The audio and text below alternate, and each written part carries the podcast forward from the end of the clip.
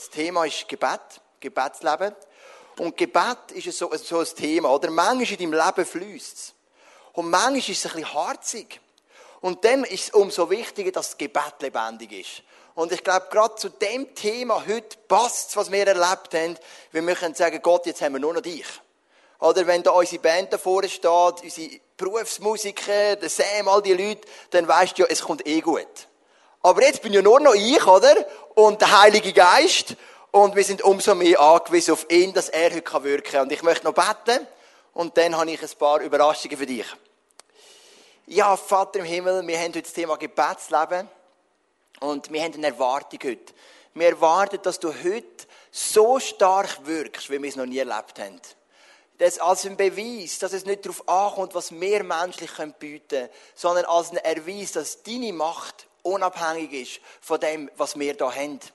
Ich könnte einen Stuhl hinstellen und einfach drauf sitzen, aber wenn du wirkst, dann ist es mehr wert, als wenn wir eine perfekte menschliche Qualität auf der Bühne hätten. Und danke, dass du heute da bist, dass du uns etwas lernst über unser Gebetsleben. Amen. Ich möchte mit heute, heute mit dir eine Message oder eine Geschichte anschauen, die ausnahmsweise nicht in der Bibel steht. Ich glaube, zum ersten Mal nach diesen Jahren als ICF-Pastor erzähle ich eine Geschichte, die nicht in der Bibel steht. Also als Leitfaden. Ich erzähle auch immer Geschichten, gell, von den Höllgrotten und so. Aber ich meine jetzt so als Leitfaden. Und zwar steht die Geschichte im Talmud. Was ist ein Talmud? Ein Talmud ist wie eine Auslegung zu den biblischen Gebot. Also stell dir vor, oder die zehn Gebote heisst, du sollst den Sabbat heiligen. Das heisst, Gott dienen an dem freien Tag, frei nehmen vom Geschäft. Aber was bedeutet es konkret? Der Talmud, das sind Bücher, geschrieben von jüdischen, jüdischen Rabbinern, die dir helfen, die Gebot in Praxis umzusetzen. Also ein Talmud nimmt zum Beispiel das Gebot, den Sabbat heiligen und sagt, wie es praktisch könnte aussehen. Wir haben gerade den Donnerstagabend in unserem Unterwegs mit Gott-Kurs, haben wir darüber geredet, über gesunde Beziehungen aufzubauen. Und wir haben gemerkt, eigentlich machen wir ja auch immer wieder so kleine Talmud, oder? Wir wissen zum Beispiel, ähm, Sex soll geschützt sein im Rahmen der Ehe und so weiter und so fort. Aber dann ist die Frage, ja, gehen wir dann vorher schon zusammen in die Ferien, wohnen wir schon zusammen? Das sind so Fragen, die jetzt zur Zeit der Bibel gar noch nicht geben. Weil Ferien ist sowieso das Produkt von einer Luxusgesellschaft. Ähm, es hat so viele Bedingungen gegeben, die sich immer wieder erneuern. Früher hat der Mann mit 18 geheiratet, im Durchschnitt, oder? Nicht wie heute mit 30. Also hat er gewisse Sachen, punkto Sexualtrieb und so, sind auch einfacher gewesen zum Handeln. Und wir müssen immer wieder uns über nachdenken, wie setzen wir heute etwas um? Also das Biblische ist wie gegeben, aber wie setzen wir es um? Und für das ist der Talmud. Es gibt verschiedene Talmud.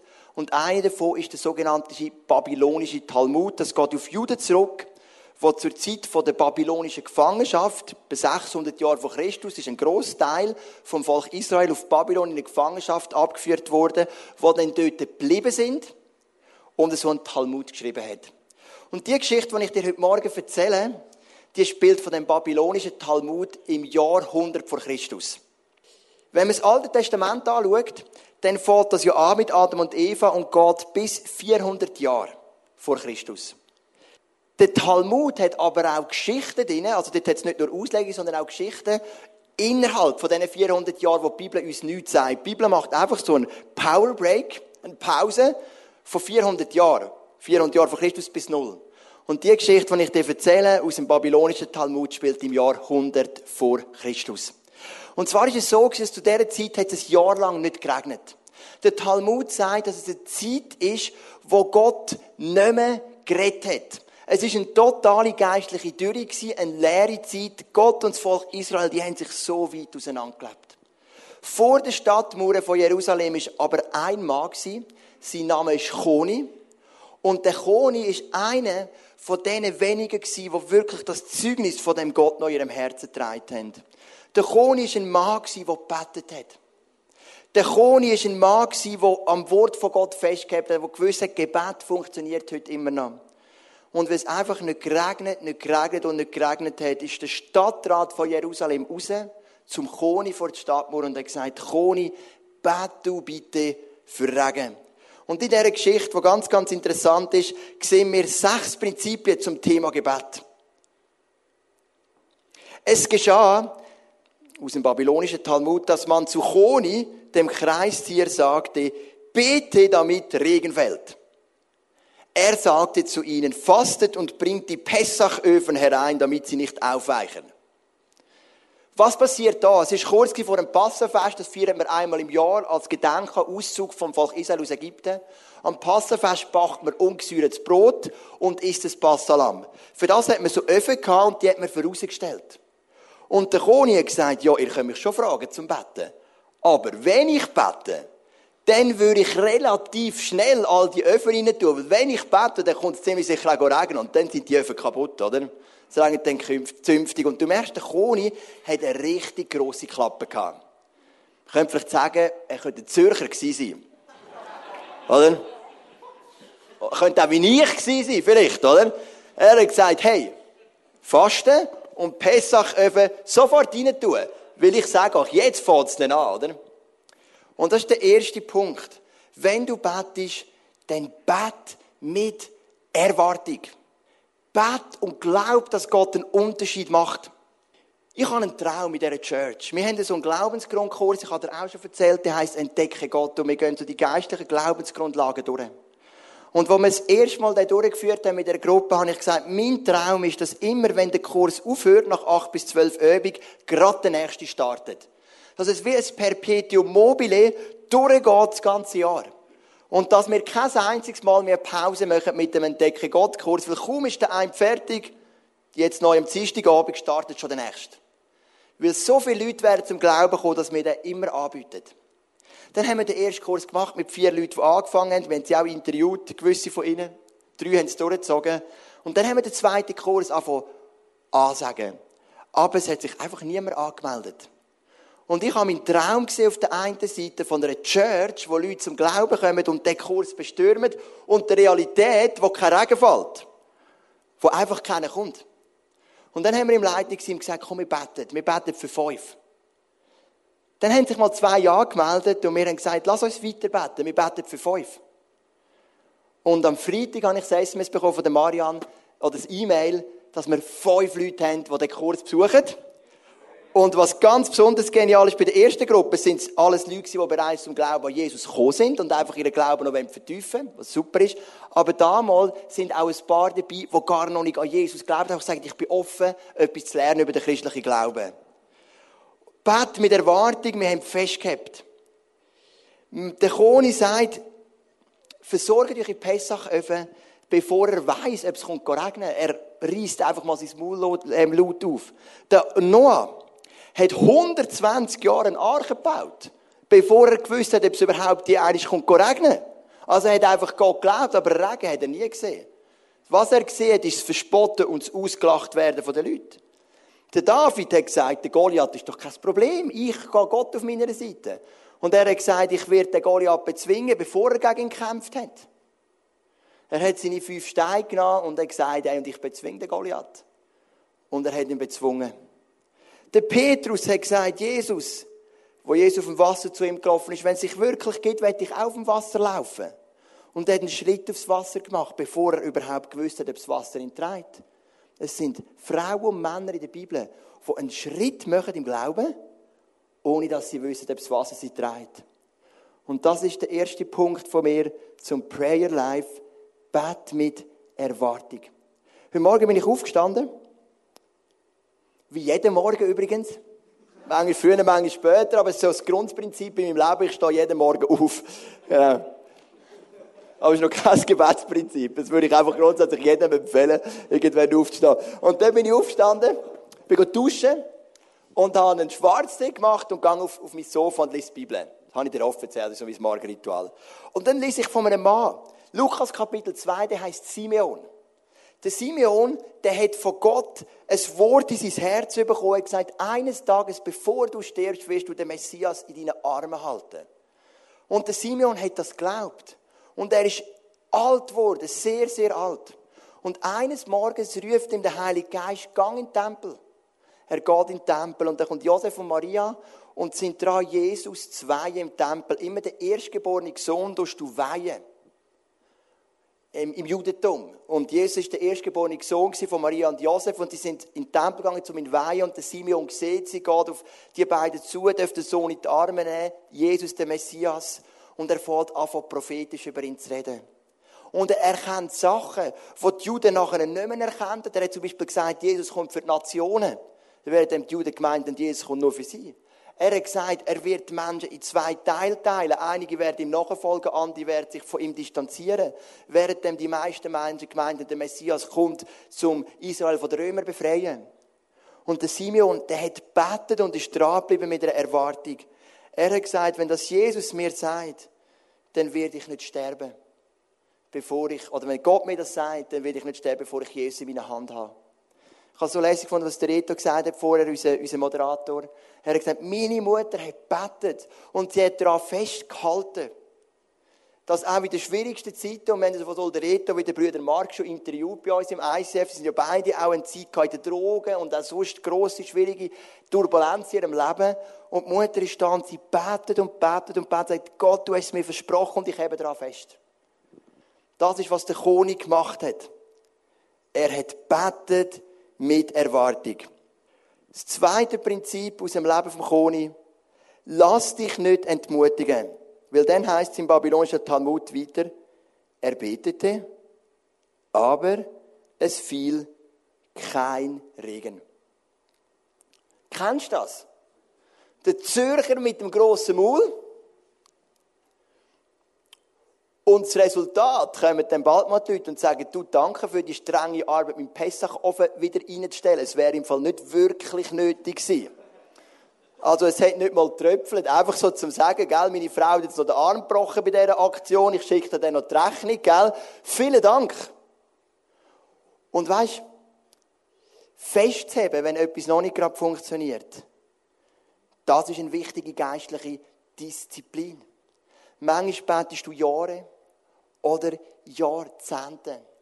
Wir haben ja lange keine eigene Location im ICF Luzern, im Lüttheater Und ich muss ehrlich sagen, mich hat es nicht so gestört. Ich habe das Lüttheater super gefunden. Natürlich, das ist noch Welten besser, aber das Lüttheater hat mir gefallen. Aber die Leute, die jeden Sonntag auf- und abgebaut haben, die haben intensiv angefangen Gerade im Leiter wenn wir jemanden hatten, der es immer reingebracht hat, und mich hat immer ein bisschen genervt, gesagt, ja, wir sind doch zufrieden mit dem, was wir haben. Ganz ehrlich, oder? Aber die Leute haben sich nicht entmutigen lassen. Sie sind dran geblieben. Sie haben gebetet. Wir hatten eine Situation bei uns, die mich sehr hart getroffen hat vor ein paar Jahren, wo wir keinen Worshipper hatten. Und wenn ich heute schaue, obwohl es lustig ist, wenn ich es gerade heute Morgen erzähle, was wir für Worship Power haben, Karfreitag Worship Night, gell, du bist ja dabei gewesen, es sind ja mega viele Leute gewesen, wir haben auf Zug Worship Night, wir sind begeistert gewesen, ein mega cooler Abend. Wir haben schon nur Bandleaders. Wir haben einen Dave Bucher, Oder von Hillsong zurück, ISF Schweiz, eine Bombe. Zara, Michael, das sind schon nur unsere Worship-Leader. Das sind alles Bomben, gewaltig, plus noch Musiker und so weiter. Und in diesen Situationen, wo wir, wo wir das noch vor dem ICF Luzern angefangen, den ganzen Anfang, wo uns einfach die Worshipper gefehlt haben, haben wir oft im Büro zusammengestanden und gesagt, wir lassen uns nicht entmutigen, wir heben an dem Traum fest. Und ich habe oft ein, ein, ein, ähm, nicht ein politisches Statement, habe ich sagen, ein prophetisches Statement gegeben. Das ist etwas anderes. Ich habe das prophetisches Statement gesagt, hey, unsere Church wird berühmt werden für guten Worship. Weil dort, wo wir den grössten Kampf haben, kann der grösste Segen sein. Ein anderes Mal sind wir im ICF Zug und haben dort, wir haben dort so eine Location gehabt, das war jetzt wirklich für nichts. Also so unter uns gesagt, so ein kleiner Räumchen irgendwo unten rein. Und Alan lacht, weiss genau, was ich meine. Und dann ähm, haben wir Frühlingsputz gemacht. Der Alan, der Amit und ich, die Angestellten, oder? Weil die Kille nicht so recht können motivieren, um so ein Räumchen zu putzen. Meine meisten erzählen schon ganz anders. Wir haben ja neun Leute im Putzministry, die unglaublich super Job machen. Wir putzen ja alles auf volontärer Basis. Keine Firma ist zahlt für das, was wir da machen. Und ja immer top sauber. Und wenn ich dort bin, manchmal kommt auf mich so ein göttlicher Zorn. Es gibt ja gute Zorn und schlechte, aber das ist ein guter Zorn. Habe ich gesagt, und das ICF Zentralschweiz wird bekannt werden für coole, geniale, wunderschöne Locations. Und dann ist die Location in Zug und die ist der Hammer und dann ist die in Luzern und das ist noch mehr als der Hammer. Für das gibt es gar keine Wörter mehr. Das kann man nicht beschreiben. Also, du bist ja da, du weißt es ja. Also lass dich nicht ermutigen, auch wenn kein Regen fällt. Aber das sind jetzt meine schönen Geschichten. Manchmal lasse ich mich sehr wohl entmutigen. Manchmal bin ich traurig. Manchmal bin ich niedergeschlagen. Aber der Koni hat sich nicht entmutigen lassen. Weil dann ist Folgendes passiert. Und das ist das dritte Prinzip. Bis hartnäckig. Er zog einen Kreis, stellte sich da rein und sprach, Rabuni, das sagt er zu Gott, deine Kinder haben ihre Gesichter auf mich gerichtet, denn ich bin wie ein Sohn des Hauses vor dir. Ich schwöre bei deinem großen Namen, dass ich nicht von hier weiche, bis du dich deiner Kinder erbarmen wirst. Ich möchte vormachen, was der Koni da gemacht hat. Was hat der Koni gemacht? Er hat seinen Stab genommen und hat in Staub, in den staubigen Boden von Jerusalem einen Kreis gemacht. Dann hat er den Kreis genommen, hat natürlich am Boden gemacht, ist reingestanden und hat gesagt, ich gehe nicht aus dem Kreis, bis es regnet. Das ist hartnäckig. Das hat Menschen beeindruckt. Er auf seine Knie und hat gesagt, Rabuni, Gesichter von deinen Kindern sind auf mich gerichtet. Jetzt kommt es darauf an, ob du dich erweisest oder nicht. Ich bin Sohn von dir. Ich schwöre bei deinem grossen Namen, ich werde nicht aus dem Kreis gehen, bis du dich deinen Kindern erbarmen wirst und Regen schickst. Und es gibt die Zeit, wenn der Regen nicht sofort fällt. Da haben wir menschlich die Tendenz, zu resignieren oder sogar Gott Schuld zu geben. Aber aus irgendeinem Grund, wo ich dir auch noch nicht zu 100% sagen kann, warum, ich, noch, ich blicke da noch nicht ganz durch, möchte Gott oft, dass wir mega hartnäckig sind. Gott hat eigentlich zu Mose gesagt, Mose, ich lösche das Volk Israel aus, ich habe die Schnauze voll. Ich mache mit dir und deinen Nachkommen ein neues Volk. Aber der Mose hat sein Volk so geliebt. Er hat gesagt, Gott, wenn du das machst, dann kannst du mich auch aus dem Buch vom Leben ähm, löschen. Ich stehe da und ich gehe mit dem, mit dem Volk weiter. Und Gott sagt, okay. Gott hat ein offenes Ohr für hartnäckige Menschen. Gott hat eine Stadt vernichten namens Sodom. Und der Abraham hat gesagt, Gott, wenn es nur 50 Gerechte gibt, dann verschon die Stadt. Dann hat gesagt Gott, okay. Dann sagt er, wenn es nur 40 gibt, nur 30 oder 20, und er fährt an von Märten. Gott hat aus irgendeinem Grund ein Ohr für hartnäckige Menschen. Jesus erzählt das Gleichnis von einer Witwe, die ein Anliegen hat. Und der Richter hat keine Lust, dem Anliegen nachzugeben. Die Witwe geht stürmen beim Richter, nicht nur vor dem Gericht. Sie geht läuten am Abend, Facebook, Twitter, E-Mail, alles, ganze Programm. Und der, der Richter wird bestürmt. Und dann sagt die Bibel, irgendwann hat der Richter die Schnauze so voll, dass er sagt, hey, wenn die Witwe einfach nicht aufhört, dann soll sie haben, was sie will. Und dann sagt Jesus, der Herr fuhr fort, habt ihr darauf geachtet, was dieser Richter sagt, dem es überhaupt nicht um Gerechtigkeit geht? Sollte da Gott nicht erst recht davor sorgen, dass seine Auserwählten, die Tag und Nacht zu ihm rufen, zu ihrem Recht kommen? Und wird er sie etwa warten lassen? Tag und Nacht. Paulus schreibt, betet ohne Unterlass, bleibt dran. Die Bibel fordert uns raus zum hartnäckig sein im Gebet. Viel zu erwarten, nicht entmutigt zu lassen, aber hartnäckig zu sein. Dran zu bleiben. Der Koni nimmt den Kreis und sagt, da stehe ich. Und ich gehe nicht raus, bis es kommt, regnen. Das erinnert mich an eine Geschichte, die ich so stark fand, ich war Teenager. Und einer von meinen Teenager-Freunden in dieser Kirche, wo ich aufgewachsen bin, ist vom Glauben weggekommen. Er hat gesagt, ja, das ist mir alles zäh und zu mühsam. Ähm, vor allem Beziehungssachen haben ihn gestresst und sonst ein paar Sachen. Gesagt, ich bin dann mal weg von dem christlichen Zeugs. Seine Eltern sind in der Kirchenleitung von dieser Gemeinde. Dann sind die Eltern eingestanden und gesagt, wir ziehen uns zurück aus der Kirchenleitung und wir beten, bis unser Sohn zurückkommt. Die Leute von der Kirche sind auch nicht gesagt, jetzt müssen wir es nicht gerade übertreiben. Wir spüren hier einen gewissen Druck. Wir spüren hier eine gewisse Verletzung. Wir spüren hier einen unsauberen Geist. Aber die zwei sind eingestanden und haben gesagt, natürlich nicht mit diesen Worten, aber im Übertragen, wir stehen in diesem Kreis. Ein Jahr später ist der Mann gekommen, ich habe eine Predigt an einem Osterweekend. Er ist erstmal, glaube ich, wieder in die Church gekommen, kommt zu mir an und sagt, ich möchte mein Leben wieder Jesus geben, wieder Vollgas geben mit dem Jesus. Und dann sind die Eltern gekommen und gesagt, wir sind wieder dabei in der Gemeindeleitung. Wir haben gebeten, Gott hat erhört. Und das ist stark. Das ist das Stehen in dem Kreis. Susi sagt, 20 Jahre habe ich gebetet für meine Kollegin. Jetzt hat sie das Leben dem Jesus übergeben. Das ist cool. Das ist hartnäckig. Lass uns hartnäckig sein im Gebet. Dann geht es weiter. Gib dich auch nicht zu schnell zufrieden. Da begann es tropfenweise zu regnen. Da sprach er, also das ist wieder der Choni, Choni, Choni, genau. Ich, ich erzähle immer am Levins Buch vom Schellenursli und da kommt eben der Choni noch vor, als einer der besten Freunde vom Schellenursli. Die verwechseln ich. Da sprach er, nicht solches habe ich erbeten, sondern Regen, der Brunnenkanäle und Zisternen füllt. Also noch eines. Da begann es tropfenweise zu regnen. Da sprach er, nicht solches habe ich erbeten, sondern Regen, der Brunnenkanäle und Zisternen füllt.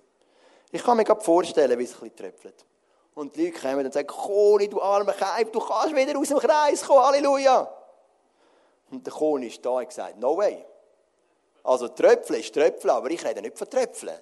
Ich rede von Regen, wo Brunnen füllt, wo Zisterne füllt. Mich gibt mich noch nicht zufrieden. Vielleicht haben die Leute gesagt, oh, du bist so übermütig. Du tust Gott herausfordern. Du tust ihn versuchen und so weiter.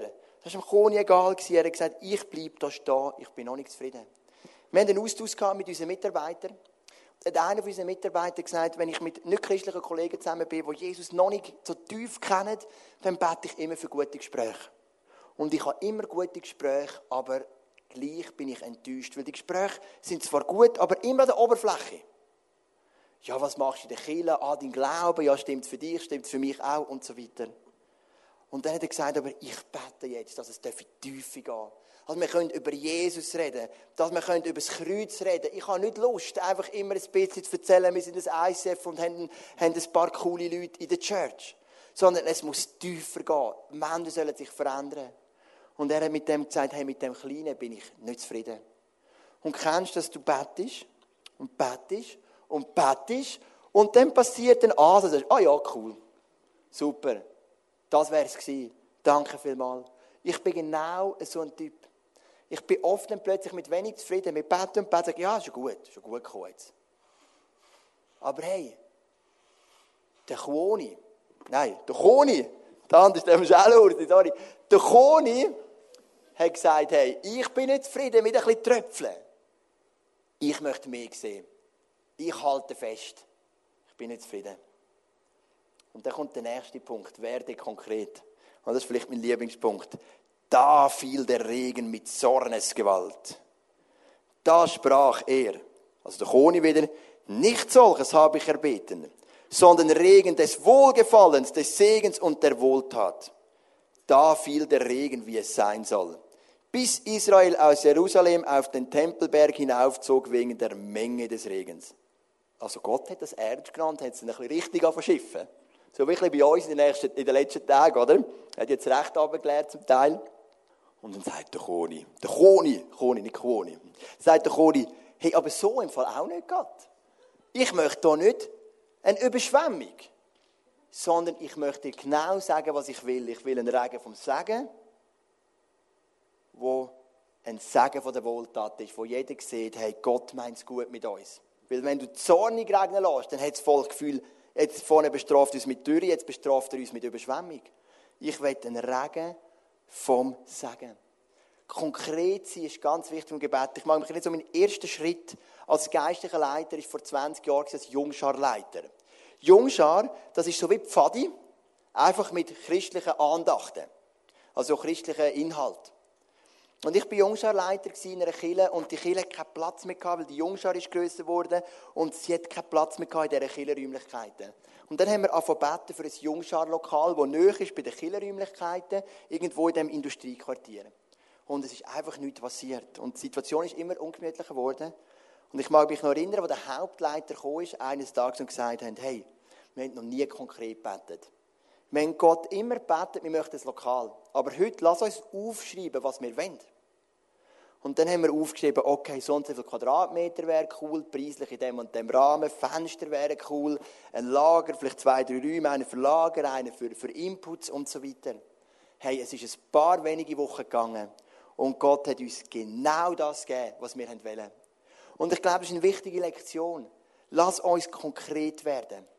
Lukas 10, Vers 2 heißt, wo Jesus sagt, hey, wir haben oft zu wenig Mitarbeiter, um die Ernte einzubringen. Also betet der Herr von der Ernte, das ist Gott im Himmel, dass er Mitarbeiter gibt. Und ich habe etwas gelernt. Ich kann sagen, Gott, uns fehlt ein Mitarbeiter in diesem Bereich. und ich rede das, oder ich kann eine Liste machen und kann sagen, was ich genau konkret mir wünsche. Ich mache das natürlich nicht allein, sondern zusammen mit dem Leitungsteam, mit dem Office-Team machen wir so eine Liste. Und hey, wie konkreter, desto häufiger bin ich überrascht, dass Gott uns das gibt, was wir brauchen. Lass uns konkret beten, nicht immer so allgemein. Und das gibt Gott wie eine Möglichkeit zum Eingreifen. Beim Koni hat es ernst genommen. Und der Koni hat genau gesagt, was er wollte. Und dann kommt das letzte Prinzip. Beachte die Fakten. Nochmal eine spannende Wendung. Da sprachen sie zu ihm, also das Volk von Jerusalem. Wie du gebetet hast um das Fallen des Regens, so bete um das Aufhören des Regens. Da sprach er zu ihnen, fastet und seht, ob der Stein der Irrenden sich aufgelöst hat. Also was ist der Stein des Irrenden? Ich habe keine Ahnung, warum er den Namen trägt, aber es geht darum, dass die Sterne so einen Stein haben. Und der Stein ist wie wenn du bis dort gefüllt bist, dann ist es gesund und wenn es mehr hat, ist es eben zu viel. Da kannst du dir vorstellen, oder, wenn meine Jungs ein Bad nehmen, die wollen einfach immer mehr Wasser und mehr Wasser und mehr Wasser. Und meine Frau und ich, wenn es etwa 10 cm unter der höchsten Stelle ist, sagen wir, jetzt ist langsam gut, oder? Weil wir nicht gerne Überschwemmungen, das müssen wir auch eh, oder? Weil sie ja eh Seich machen im Bad. Aber grundsätzlich sagen wir, jetzt ist langsam gut. Und der Stein von der Irrenden, der sagt, wenn das Wasser da ist, haben wir eine gesunde Menge. Warum er Stein von der Irrenden heisst, keine Ahnung. Man hat für mich auch nicht viel Sinn, das Wort. Aber was wieder interessant ist, die Leute kommen, oder? Das Volk von Jerusalem, zum dritten Mal. Nach dem Tröpfeln sind sie gekommen und haben gesagt, komm, ein Tröpfeln, kannst du rauskommen? Er sagt, nein, es tröpfelt. Das zweite Mal sind sie gekommen, komm, es regnet in Strömen, kannst du rauskommen? Er sagt, nein, too much, ich will konkret werden. Das dritte Mal sind sie gekommen, jetzt ist super. Koni, kannst du rauskommen? Der Koni sagt, es gibt im Fall Fakten. Es ist nicht ein Gespürschmi. Es regnet, es ist alles gut, sondern es gibt einen Stein in der Zisterne und der zeigt uns an, ob wir eine gesunde Menge Wasser erreicht haben. Geht dort schauen und wenn der Stein das anzeigt, dann bin ich ready, aus dem Kreis rauszugehen. Dann hat Gott gewirkt, so wie ich es erbeten habe. Und mir fällt das auf, dass manchmal im Thema Gebet, dass wir gerne von dem Gefühl herkommen. Leute kommen und sagen, hey, ihr habt für Heilung gebetet, so cool. Ich bin gesund. Aber weißt du, was sagt Jesus oftmals zu Leuten, die er heilt? Gang zum Arzt. Lass dich überprüfen. Das ist doch ein Zeugnis. Wenn du nicht im Gefühl gesund bist, sondern faktisch. Finanzprobleme. Wir beten und sagen, ich habe gemerkt, jetzt hat sich etwas gelöst. Ich habe gemerkt, jetzt hat sich in meinen Finanzprinzipien etwas gelöst. Ich bin geheilt. Aber Fakt wäre, wenn du deine Finanzen im Griff hast. Also verstehst du den Punkt? Es ist sicher, fängt an mit einem Gebet, mit einer Wiederherstellung, vielleicht mit einer Veränderung von deinem Denken, von deiner Gesinnung, wie es die Bibel uns sagt. Aber dann lass uns uns auf Fakten stützen und sagen, es ist wirklich Realität. Und wo die Leute zurückgekommen sind und gesagt, der Stein der Irrenden zeigt an, der Brunnen ist voll, es ist gesund. Dann hat der König gesagt, und jetzt bin ich wieder da.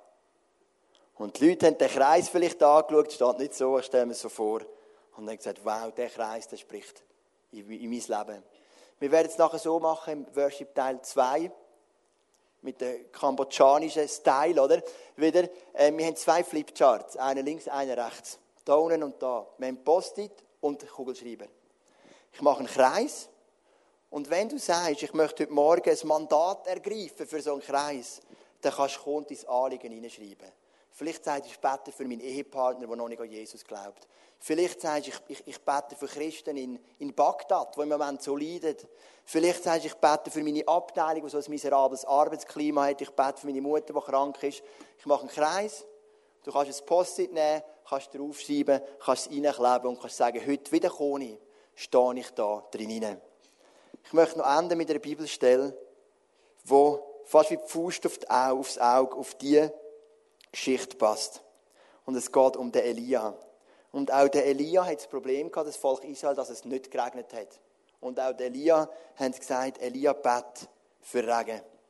Dann sagte Elia zu Ahab, da habe ich den König gesehen, geh und lass dir etwas zu essen und zu trinken bringen. Denn gleich fängt es an zu regnen. Ich höre es schon rauschen. Also du siehst den gleichen Glauben wie beim Koni. Während Ahab aß und trank, stieg Elia zum Gipfel des Karmel hinauf. Dort oben kniete er nieder verbarg das Gesicht zwischen den Knien, was ein Zeichen dafür ist, für das er zuerst Buß tut über seine eigene Sünde und betete. Nach einer Weile befahl er seinem Diener, steig auf den höchsten Punkt des Berges und blick über das Meer. Dann sag mir, ob du etwas Besonderes siehst. Der Diener ging, hielt Ausschau und meldete kein Regen in Sicht. Siehst Parallelen auch da. Doch Elia schickte ihn immer wieder. Geh, sieh noch einmal nach. Endlich. Beim siebten Mal rief der Diener, jetzt sehe ich eine kleine Wolke am Horizont, aber sie ist nicht größer als, als eine Hand oder andere Übersetzung sagt als eine Fuß. Da befahl Elia, lauf schnell zu Ahab und sag ihm, lass sofort anspannen und fahr nach Hause, sonst wirst du vom Regen überrascht. Wie der Koni mit seinen Öfen, nehmt sie rein. Da kam auch schon ein starker Wind auf und schwarze Wolken verfinsterten den Himmel. Es dauerte nicht mehr lange und ein heftiger Regen prasselte nieder. Es ist schon fast eine Parallelstelle. Zum Koni, es so viele gleiche Prinzipien. Der Elia, der sagt, Ahab, iss und trink, du musst dich stärken, weil bald kommt es regnen. Und er betet, es passiert nichts, er betet wieder und Stück für Stück kommt es. Und am Schluss kommt ein ganzer Wolkenbruch und bewässert das Volk Israel, wo in dem Fall drei Jahre kein Regen mehr gesehen hat. Meine Frage an dich heute Morgen. Wo willst du heute in den Kreis stehen? Für wer willst du in den Kreis stehen? Wo willst du wieder Elia oder der Koni sagen, da bin ich und da stehe ich und da bleibe ich. Bis du Gottes Wunder gemacht hast. Ich möchte gross glauben, ich möchte mich aber nicht entmutigen lassen. Ich möchte daran festheben, dass du das erfüllst, was du versprichst. Ich will hartnäckig sein. Ich möchte mich nicht schnell zufrieden sein, geben und ich möchte auch die Fakten beachten. Wo bist du und sagst, ich stehe heute in den Kreis? Wo bist du im Kreis gestanden und bist wieder raus? Nach ein paar Wochen, Monaten oder Jahren beten, hast du irgendwann gesagt, bringt dir doch nichts. Vielleicht hast du nicht mal willentlich gesagt. Bei mir geht es oft so, ich vergesse es dann auch irgendwann. Und du bist aus dem Kreis raus und hast den Kreis niemandem überlassen. Vielleicht sogar dem Teufel überlassen, ich weiß es nicht. Der Welt überlassen. Wo bist du und sagst, hey, heute stehe ich wieder in den Kreis hinein und ich habe daran fest. Ich glaube, dass wir Christen von Europa ein Problem haben mit hartnäckig sein. Ich sage dir etwas, ich bin noch nie in China aber dort ist Erweckung. Afrika. Also die wissen, was hartnäckig ist. Wenn jemand krank ist, sagen sie, lass uns die Hände auflegen. Aber nach fünf Minuten sagen sie nicht, boah, haben wir hart betet. Und Gott, was ist mit dir los, dass du unsere Gebet nicht erhörst? Sondern nach fünf Minuten sagen die, wir bleiben dran, wir stehen in dem Kreis. Ich glaube, Hartnäckigkeit ist vielleicht etwas, was nicht zu unserer Natur ähm, ist, weil es widerspricht zu unserem Drang zur Selbstverwirklichung. Wir wollen davon jetzt und erhöre ich jetzt und so fort. Aber biblisch gesehen sind Menschen so oft hartnäckig sein. Denk an Simeon, der bis kurz vor seinem Tod hat müssen warten dass er den Messias auf die Hand Ich weiß nicht, vielleicht 30, 40, 50 Jahre.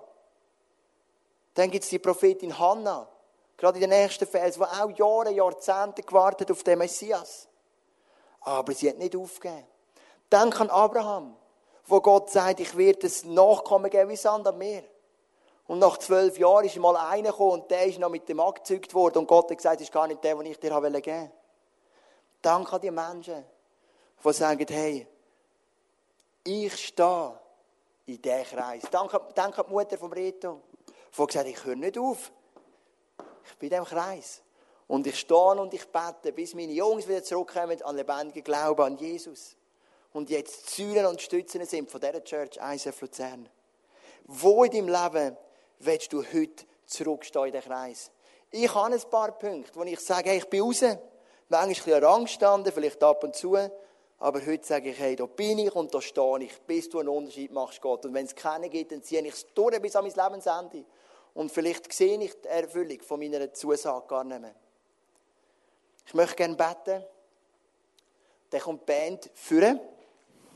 Oh, so müssen wir zum Schluss. Äh, wahrsten Sinn vom Wort. Wir singen zwei bis drei Songs. Machen wir einfach mit, stellen wir auf, wir haben Text eingeblendet, links und rechts, Flipchart, Post-it, Zettel. Du schreibst den Punkt drauf, du heftest ihn in den Kreis, wir werden den Kreis noch zeichnen, und du darfst Gott sagen, und heute stehe ich wieder ganz neu oder zum ersten Mal da rein. Ich habe noch gerade etwas auf dem Herz. Wir haben gesagt, dass die Church, wir möchten ähm, ab dem Sommer ganz starkes Schwergewicht legen in Richtung Menschen für Jesus zu gewinnen, zu begeistern mit unserem Glauben. Wir möchten das lernen in Form von einer Schulung. Wir möchten es praktizieren, wir möchten es umsetzen, wir möchten das zum Schwerpunkt machen von dieser Church. Meine Frage ist, glauben wir mit grosser Erwartung? Glauben wir, dass mal der eine oder andere sich da innen verwirrt, verirrt? Oder glauben wir, dass Gott wirklich nochmal in grossen Mengen Menschen bringen könnte? Ich glaube das Zweite. Vielleicht macht er gerade im September Peng. Vielleicht sind wir nach einem Jahr da und sagen, es hat noch nicht wirklich geregnet, maximal ein bisschen tröpfelt. Und dann sagen wir, hey, aber wir stehen in diesem Kreis. Und wir glauben daran, dass es einen Grund gibt, dass wir in Luzern dass wir einen Grund gibt, dass wir so eine riesige Location haben, weil Gott das füllen will. Wie glauben wir? Ich möchte beten für dich, ich möchte beten für uns als ICF. Vater Himmel, ich danke dir für die super Geschichte aus dem babylonischen Talmud.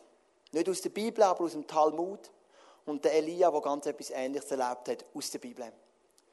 Und mir geht es so, ich bin manchmal der Typ, wenn ich bete und du erhörst es schnell, finde ich es cool. Aber wenn ich bete und du erhörst es nicht, dann bekomme ich Mühe. Oder ich vergesse es, oder ich bete so halb. Aber ich möchte von dem Koni und von Elia lernen. Ich bete und ich bete und ich bete. Und da gibt es Menschen, die beten für etwas und sie sehen keinen Regen. Es hat so viel geregnet in den letzten Tagen. Und ich bitte dich, Vater Himmel, dass es auch ein Zeichen sein darf für unser Leben. Dass wir das wieder mitnehmen, dass du uns Regen geschickt hast als Vorbereitung auf die Predigt, dass wir die Predigt verstehen können, so symbolisch gesprochen. Dass es regnen Leute, die beten und es tröpfelt. Und die sagen, wow, cool, es tröpfelt. Aber du sagst, gib dich nicht zufrieden mit dem Tröpfeln. Wir reden doch nicht von Tröpfeln. Wir reden doch vom Regen, vom Segen. Hilf uns, konkret zu werden hartnäckig zu werden, groß zu glauben. Und ich sehe wirklich so von meinem inneren Auge, wenn das Bild fast ein bisschen plakativ ist, aber ich sehe wirklich so einen Regen. Einen Regen, der runterweggeht über uns als Church. Über uns als ICF Zentralschweiz, über uns als ICF Luzern. Ein Regen vom Segen, wo Menschen dient, die nicht an Jesus glauben. Und ich als Pastor möchte vorangehen und möchte in den Kreis hineinstehen und sagen, und ich bete, meine, wir sehen das schon viel. Es kommen viele Leute, es kommen Leute zum Glauben, oh, Jesus ist ja schon genial. Aber ich stehe da rein und ich bete und glaube, dass der Regen noch viel mehr verfassen Dass es nicht ein Tröpfen ist, sondern ein Regen vom Segen. In einem gesunden Maß, wie wir es mögen vertragen, so wie es Gott uns will geben. Aber ein Regen von Wiederherstellung, von Heilung, von Menschen zum Glauben kommen an Jesus. Jesus, ich bitte dich, dass du durch die Reihe gehst wenn jetzt das, die, die, die Songs kommen und dass du mit jedem Prozess gehst, wo er darf ein Punkt in seinem Herz bewusst werden, wo er auf das Post schreiben und sagen, und für das stehe ich und ich stehe in den Kreis und ich warte, bis es du erfüllst.